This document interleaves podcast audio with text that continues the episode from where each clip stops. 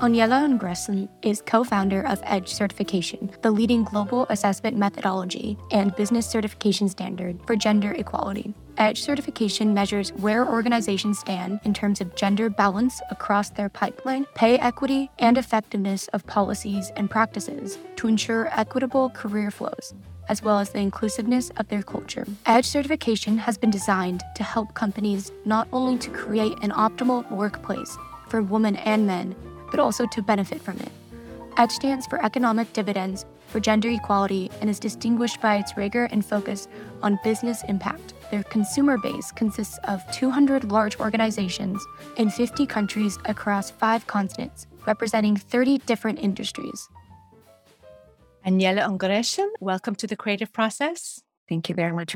So, just tell us a little bit about the creation of the EDGE certification and how you really connect the dots to improve workplace culture and accelerate progress towards gender equity and diversity. I co-founded what has become Edge for Gender and Intersectional Equity back in 2009. And at that time, workplace gender and intersectional equity were still very much seen as a societal issue rather than a business issue. Organizations were asking themselves if it stays within their role to tackle these issues of equity, diversity, and inclusion in the workplace, or if they are the mere recipients of what is going on in societies and follow the beliefs around men and women should be doing at work and at home. So at that time, we wanted to contribute to this transition from making gender and intersectional equity a business issue and helping organizations to see that how they manage their talent and how they are able to attract, develop, motivate, and retain diverse talent. It's a key component of their sustainable business success.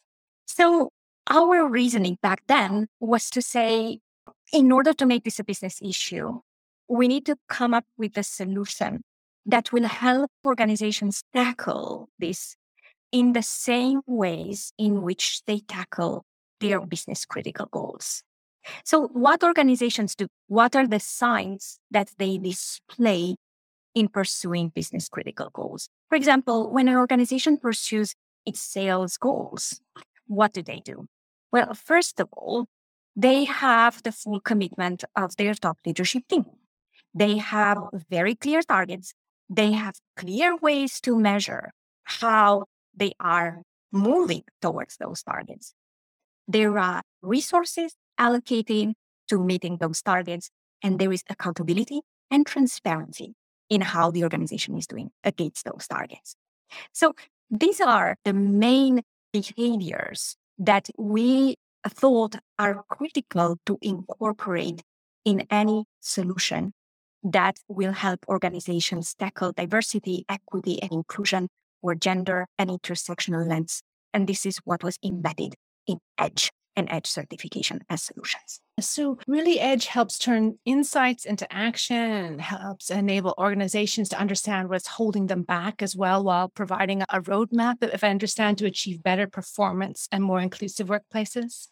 That's right, Mia. So I think that one of the things that is so important when it comes to these issues, which we kind of think that they are very difficult to measure, right? We think that they are very subjective, that they are an art more than a science. But of course, there is a very clear way in which we can measure where an organization stands. So it is really providing a step by step approach in saying, okay, let's measure what is the reality of where we stand. How do we compare to our peers? How do we compare to what performance and a global standard looks like in this area?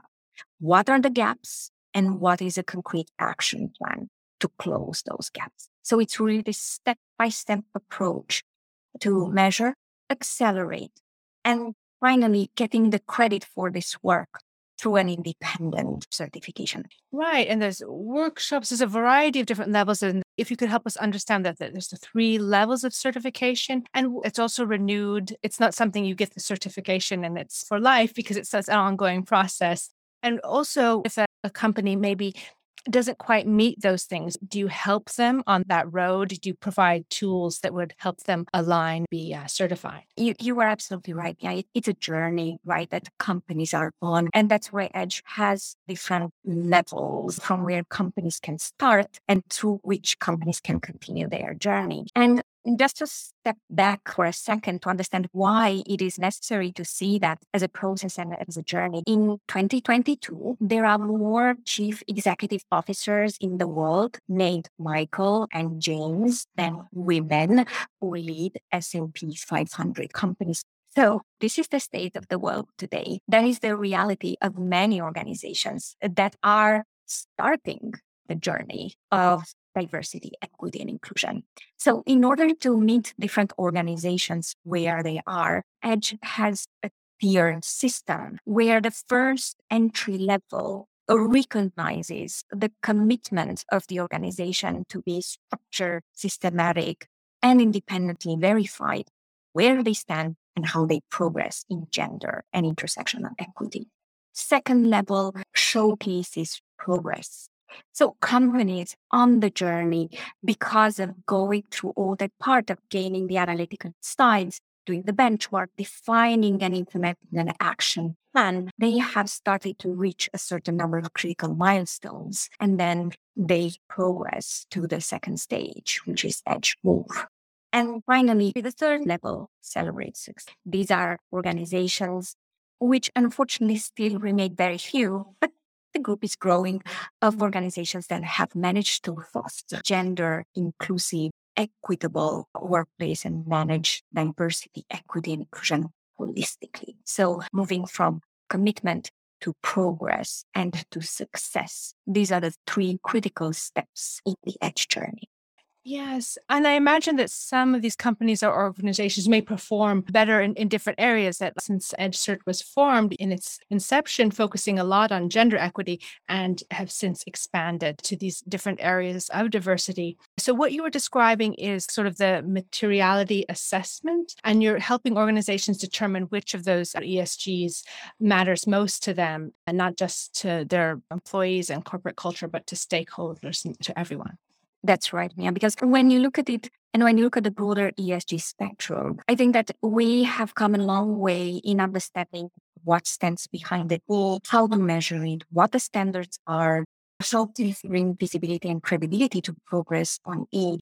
We have just started to uh, be on the same journey when it comes to the S and the G. And behind the S, the social element, definitely diversity, equity, and inclusion is that one element solidly sitting behind the test. Because how a company performs in managing its diverse talent, it is a very accurate barometer of the corporate culture. So that's why this is very important indeed. And it's really become part of the, you know, just even looking back in the last few years. Uh, last time we spoke, that you were discussing NASDAQ and disclosing the diversity of its boards. Everything is becoming very transparent and labeling funds as diverse. So shareholders can really also be influential in this process.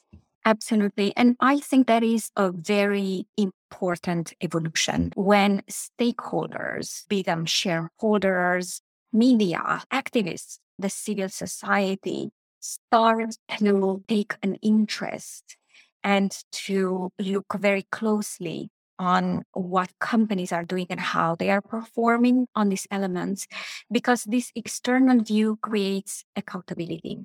So, one thing is, of course, transparency, but very famously, for a very long time, the tech industry was publishing their numbers year after year and the numbers mm-hmm. stayed very much the same. And they were throwing their hands in the air and saying, wow, okay, we are measuring, we are publishing the numbers. Numbers look bad there was nothing we can do about it. So there was transparency, but there was not the accountability of, yes, oh, there is something we can do about those numbers. It might take longer. The progress might not be as fast as we can do, but there is something we can do about it. And here is the place where we would start. But when the stakeholders start to have a voice, then that accountability is created for organizations to move from intention to action and from action to impact. Exactly. And I think a recent study of over 800 European firms are investigating whether sustainability disclosure and female representation on boards affect firm value. And it's conclusive that it does. And, you know, on so many other levels, I mean, we do a number of interviews with environmental organizations and environmental groups and businesses as well. And having women in those leadership roles, but also leadership roles throughout, not just always at the top, but that affects the whole corporate culture is really so important uh, on this point of intersectional gender equity, I believe, among the many companies, because you really have clients from the leading global multinational companies. I believe L'Oreal was the first company who was certified by you for the intersectional gender equity. Yes, that's right. And Mia, to what you said, I think that what is really important on this journey is to understand when we talk about gender and intersectional equity. And yes, gender is that element that is the most universal across different geographies. So for organizations that are present across many different countries and many different continents, there will be one backbone, which will be gender, the binary definition to which they will be adding other aspects of the broader diversity spectrum based on the specificities of the countries of operation. So, for example, you mentioned L'Oreal the US, they look at the intersection between gender and race and ethnicity. We have organizations in Europe that are very often looking at the intersection between age and gender and sexual orientation. Southeast Asia, sexual orientation, working with a disability are definitely emerging topics. So allowing ourselves this flexibility in saying we have a solid backbone, which is the one that can be legally measured and tracked across all geographies, which is the gender binary. And on this, we will be building this intersectional view with other beautiful characteristics that compose us as individuals. Having this flexibility allowed organizations such as L'Oreal, but then also some other institutions that we are working with within the UN system or international financing institutions such as the IMF or the World Bank to add different intersectional lenses to their gender binary approach. Exactly. I was just uh, interested to see you mentioned UN organizations. And so UNICEF has been EDGE certified. And I thought, well, we always look up to all the UN organizations. I thought well, they wouldn't need it. That would be almost baked in. But there's always, no matter what the organization is, that room for improvement and just for taking stock. And so, what was some of the focus in terms of UNICEF? Yeah, you are making such an interesting point. You know, organizations like UNICEF have been embedding these values of diversity, equity, inclusion for a very long time. So, as you might have seen, UNICEF was certified at the second level of certification, a move that already showcases very solid progress. But what is really important, it's exactly as you mentioned before, with this increased scrutiny of external stakeholders. It's not enough to get the job done. But it's also important to make that work visible and credible. So for some of the organizations such as UNICEF that have been on the path for a very long time, this element of getting some sort of a third party view and objective review of where they stand and being able to prove to their multiple stakeholders that their progress is genuine, it's also a very important part of the solution.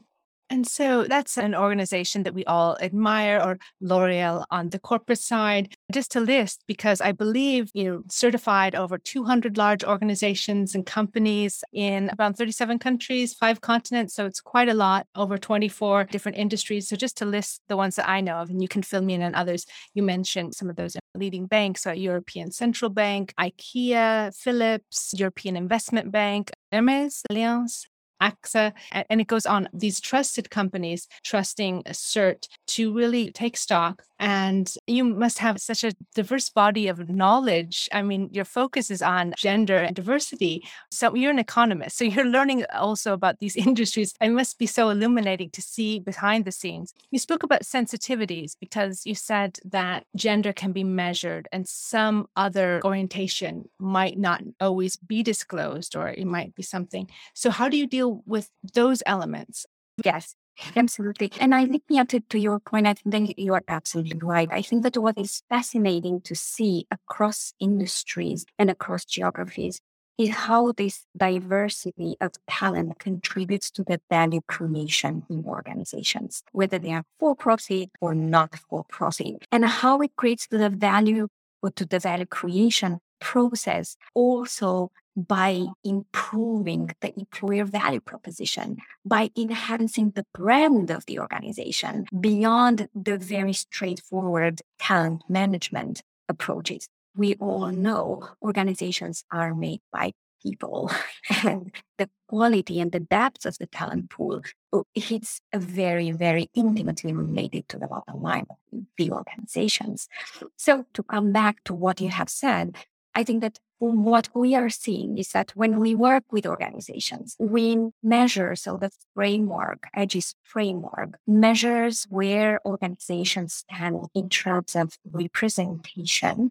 in terms of pay equity, in terms of effectiveness of policies and practices to ensure equitable career flows, and in terms of the inclusiveness of the culture. And to measure representation, the equity, and effectiveness of policies and practices, and inclusiveness of the culture, we look at statistical data, at policies and practices that are in place in the organization, so the organizational infrastructure, the organizational equity infrastructure, but also very importantly, the employees' experience and their own voice.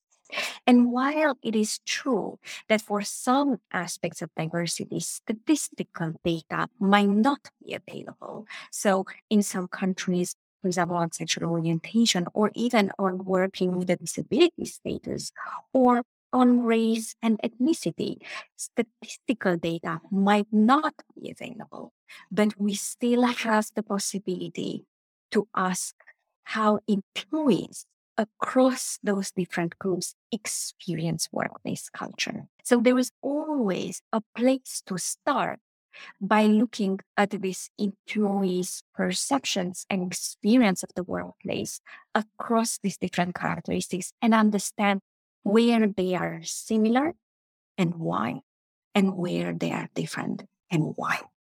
Yes. And so tell me, as an economist who's also CEO of Before Edge of your own company and before founding it, we didn't really go into your journey of founding Edge. You've also formed this academic and scientific council. And as you're gathering this group of experts, what were you looking for? What was important to include this diversity of perspectives?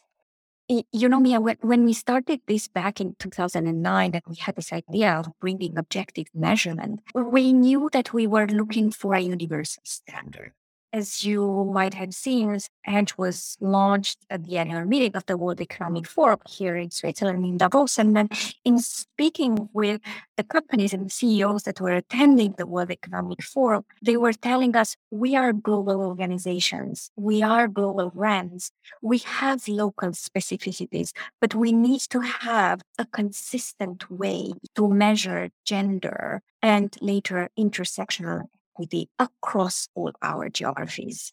And the first challenge that we had back then is to say, can we measure gender and intersectional equity consistently across geographies? And that was one of the first idea that prompted us to form this academic and scientific advisory council to say, where is the sweet spot of providing a consistent way to measure across different geographies, across countries with widely different public policies, across countries with extremely diverse cultures around gender roles. Where do we find the common denominator to respond to this need for consistency of this global organization? So when we formed this academic and scientific council, that was the first challenge that we gave ourselves with these phenomenal thinkers to say, how can we measure gender and then intersectional equity consistently across countries and across geographies?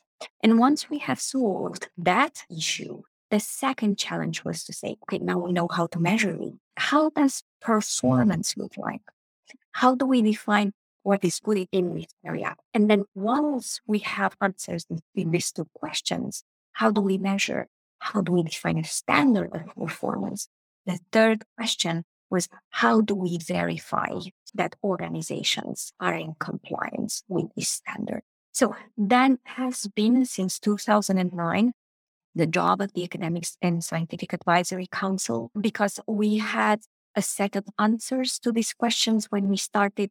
But of course, the world is moving very fast and this topic is evolving. So these are questions that we ask ourselves on a very regular basis with our academic and scientific advisory council on one hand, but also with uh, our community of companies and organizations that are certified so as to make sure that the approach reflects the best science and the best practice in this.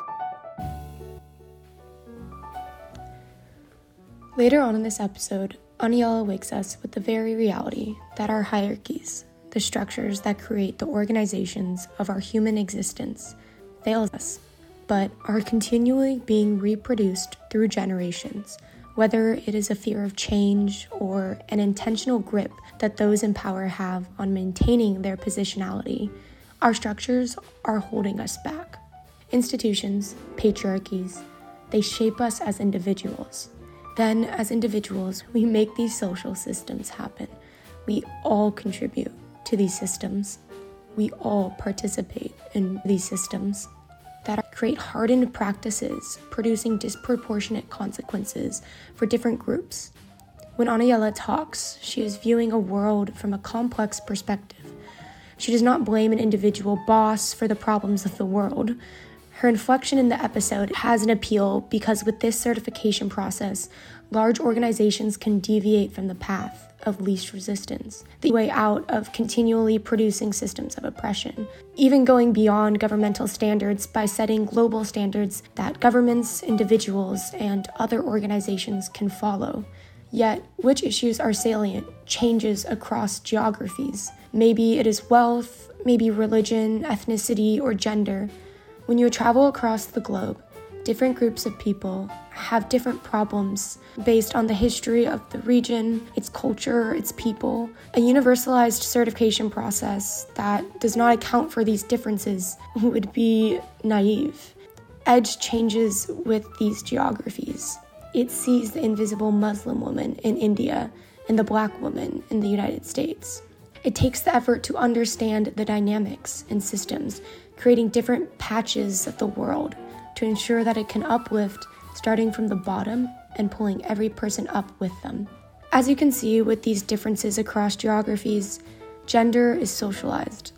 No one is born a woman, we become woman.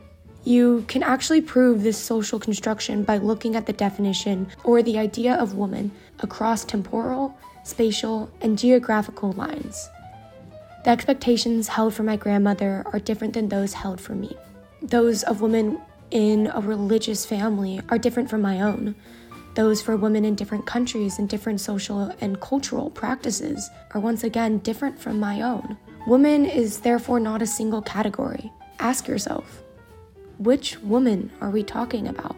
The creation of Edge Plus, an intersectional lens for organizations to use, is an analytic which situates women, men, genderqueer people in relation to religion, caste, race, class, and nation. It seizes and captivates contextual dynamics of power. When organizations decide to take this complex look at themselves, they are saying to the world gender has mattered, does matter, and will always matter. We can never stop talking about gender, just as much as we have to always continue to change our understanding of what gender is and how it is contributing to our position, locally, nationally, and globally. It's very interesting because you are working within so many different countries as well. And I imagine it's not just a case of numbers. When you're measuring a culture and a performance, there's so many nuances then of language. And there must also be an element of self measurement or those who are working every day in that workplace. So there's so many of these intuitive elements. And I don't know how you cross over different cultural sensitivities. Some may be more open to some conversations and others might be more reticent to do a, kind of reporting and accountancy. So, how do you work with local partners to make sure the certification process is nuanced and adaptive to the different countries and cultures? Mm. Yes. And I think that is indeed such an important element, as you mentioned. The countries look so very different. Also, not only, as I mentioned, in terms of public policies and cultures around roles, but also in terms of the availability of the talent pool and where men and women across their different characteristics are deciding to train themselves and which are the industries for which they self-select. So it's extremely diverse world out there. One of the elements that helps us tackle that in the most effective way is the voice of the employees themselves. And I have to tell you that when we started this journey, administering this employee survey, we are the ones that we are committing to the survey respondents that their responses will be anonymous and confidential. And there is a safe space for them to share with us how they experience within their current structure, within their current culture, these issues. And very interestingly, we had a lot of pushback in the beginning from the organization saying, this is very subjective. How can you rate us as an organization based on such a subjective element, which is perception? And our answer has always been this experience, for as subjective as it is, will have an influence into how engaged your employees will be in their workplace and their engagement will affect their performance. So it will hit your bottom line in a very direct way. And it will also influence how they speak about your organization as an employer. And that will definitely have an impact on your brand. In many of the organizations that we work with, the vast majority, they run employee survey, but they tend to be quite selective into who is involved in those surveys. It is our requirement for all employees to be invited, those that work in warehouses, those that work in remote and production, to be included in this exercise because their voice matters just as much as the voice of the executives of the companies matters. Well, I really love that comprehensiveness. It's scientific, it's sociological, it's on so many levels. If there's your background as an economist, it brings in all these elements. And so it's not simplistic. It's what we need is real nuance in this. I'll just say that we have, it's on a very informal kind of survey, 90% of our university team members are women we found that young women were more open to learning about creativity from other people more so we have more applicants who are women maybe we should balance that but it's not something we have complete control over sydney wants to come in with some questions hello so i just first kind of start off because we're talking about different regions in which edge is certifying different companies and i was wondering both how do you get into other regions where edge isn't as prevalent within those organizations and then also within your certification process, I know there's the Edge and there's the Edge Plus. So do you encourage organizations to push towards Edge Plus or and how do you do that process? Interestingly, it's a very important mechanism. And we have the chance to work with large global organizations. So you have to think that when these organizations will start their edge journey, and it's generally the country of headquarters that makes the decision. They will take this globally across their most important operations. And because we work across very different industries, so for example, whenever we work in the consumer goods, Southeast Asia will be presented because the production plants will be there. Whenever we work with in the IT industry, India will come up very high up in the countries of operation because their development teams are there financial services industry will have a prevalence in Western Europe and North America. So it is actually by engaging these large organizations employ many, many different types of talents across many different jobs and across many geographies that we get to be present in these different countries around the globe. And to your question, yes, we Edge Plus, it's a deepening of the scope of EDGE, which is gender binary. So all the EDGE organizations will look at the gender and then to that they will include additional lenses. And I have to say that you're absolutely right in saying that in some countries, and I know, Mia, that you are based in Paris, France, for example, when we go to France, we cannot measure ethnicity. We cannot ask that question. And that it's such an interesting journey with organizations to say, so what exactly stops you from asking employees to express their opinion and their experience through that lens? So that is the journey that we are going to every organizations to understand what is critical, what is relevant, and where they are comfortable to start with, because it's a journey. And I really like the idea of a journey with improving on gender equity. So I was wondering, what's Edge's journey in terms of setting those standards? And within your own organization, what type of journey do you have for yourselves and your plans for improving your language and inclusivity? One thing I just personally noticed is I'm very interested in studying gender. And one of the main things I talk about within my classes is the idea of gender fluidity. So thinking beyond the binary. So I was wondering if Edge is thinking beyond the binary and trying to address those who may not identify with either man or woman in those two categories. That's right, Sydney. So Edge Plus covers this aspect. So Edge will be covering the gender binary. And then in Edge Plus, organizations will have the choice to add the different non-binary categories, different race and ethnicity lets, working with a disability, sexual orientation, and nationality. So this would be the different elements. And I have to say that by default, in the last two years, we have offered to all organizations to run the employee survey with the gender non binary option included. So, almost by default, our approach has been at least for the survey part to always go with the non binary option across different geographies. The survey respondents have the opportunity to opt out, not to disclose if they don't feel comfortable to disclose. But the fact that laying out all the possibilities out there makes people more comfortable. And what we see that year after year, the percentage of the survey respondents that identify in different categories as opposed to being in prefer not to answer. So the percentage of those who feel comfortable increases. Why? Because the mere fact of showing the openness to those categories legitimizes and creates the space for them to disclose who they are and different aspects of their identities. And I guess on the top of, of identity, I was wondering what about your identity draws you to this type of work? And is there something personal to you that makes you want to fight and create spaces where there's more gender equity, where things are more equitable, where there's more intersectionality being discussed and worked upon? You know, when I started this journey, for me, what was really interesting, so I was at the time when this idea of edge came about, I was a commodities trader and I always had a lot of fun and pleasure in my corporate careers.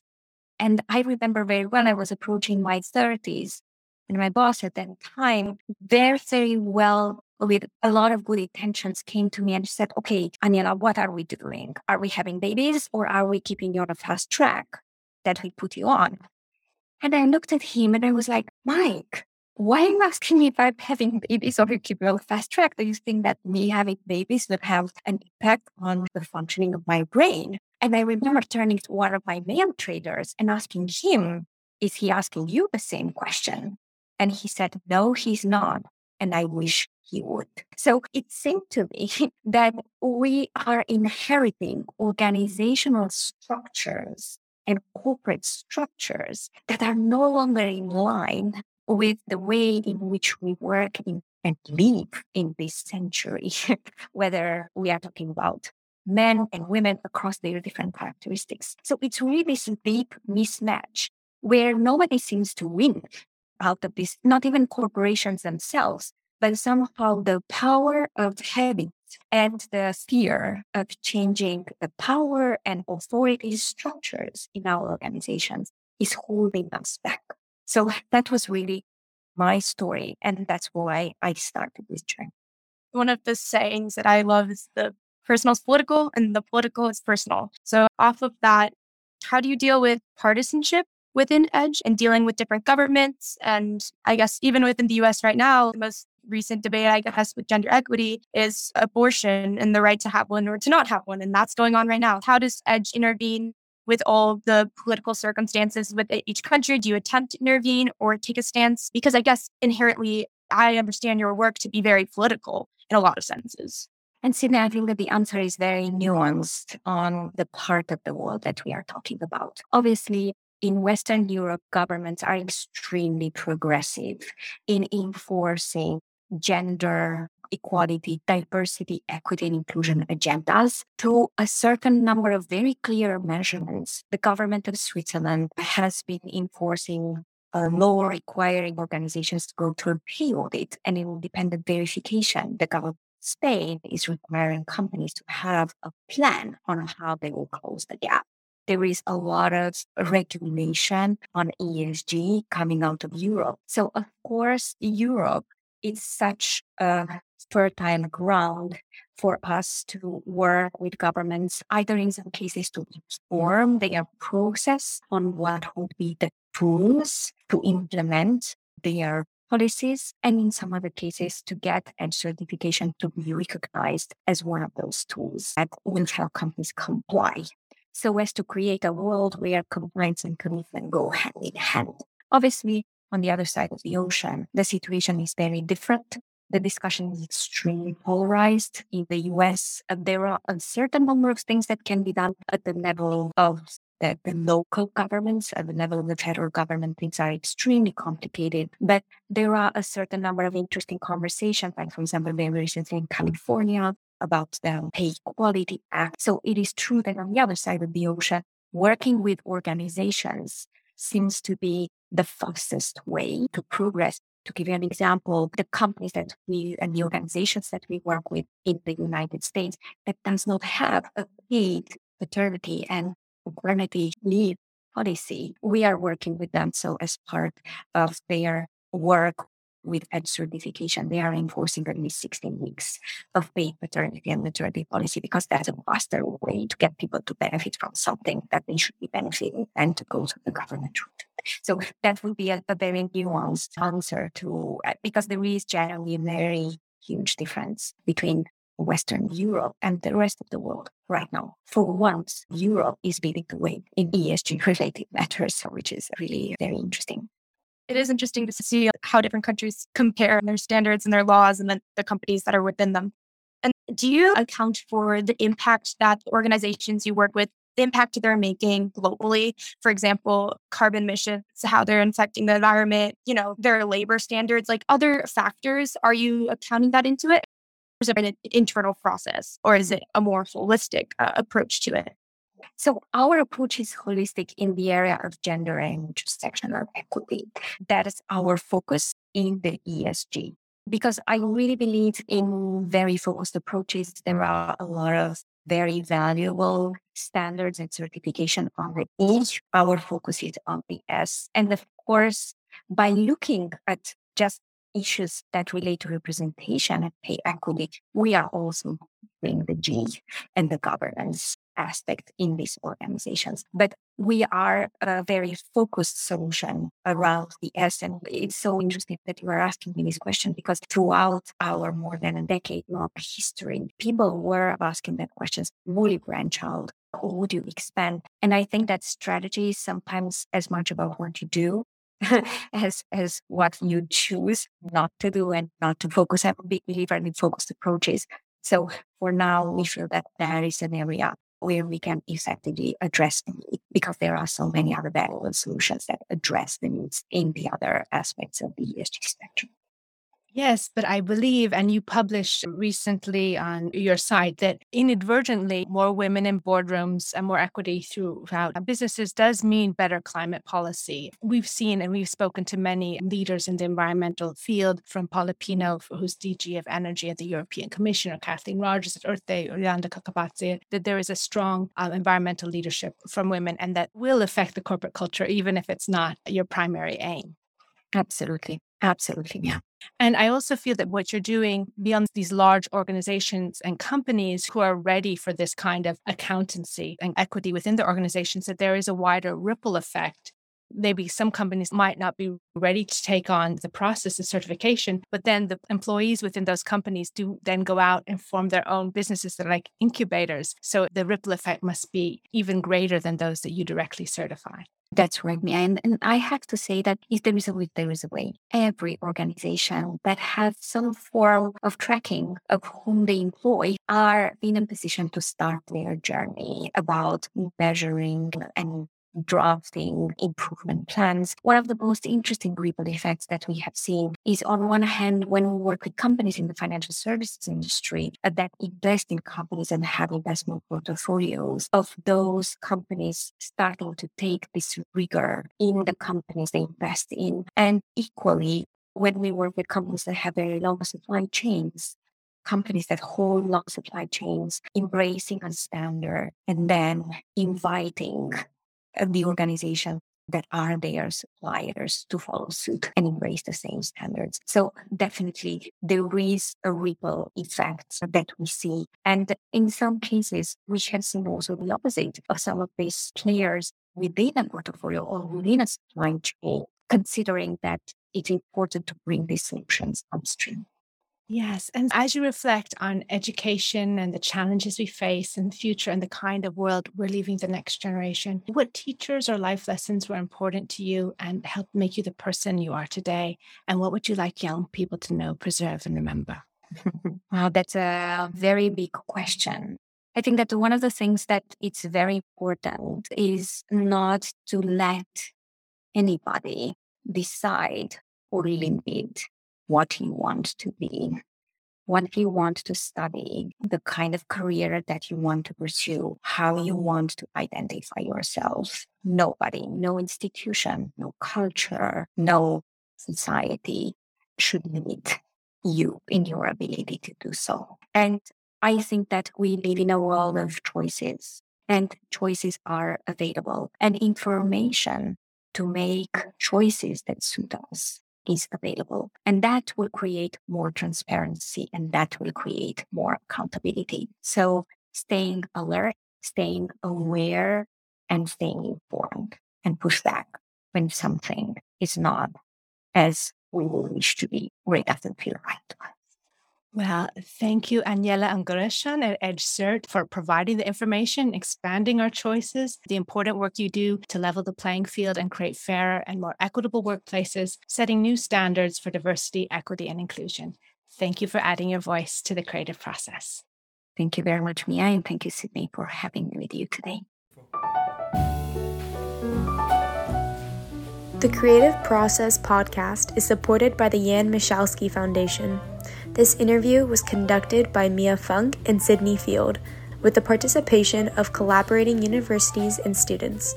Associate interviews producer on this podcast was Sydney Field. Digital media coordinators are Jacob A. Preisler and Megan Hagenbarth. Wintertime was composed by Nicholas Anadolus and performed by the Athenian Trio. We hope you've enjoyed listening to this podcast. If you would like to get involved with our creative community exhibitions, podcasts, or submit your creative works for review, just drop us a line at team at creativeprocess.info. Thanks for listening.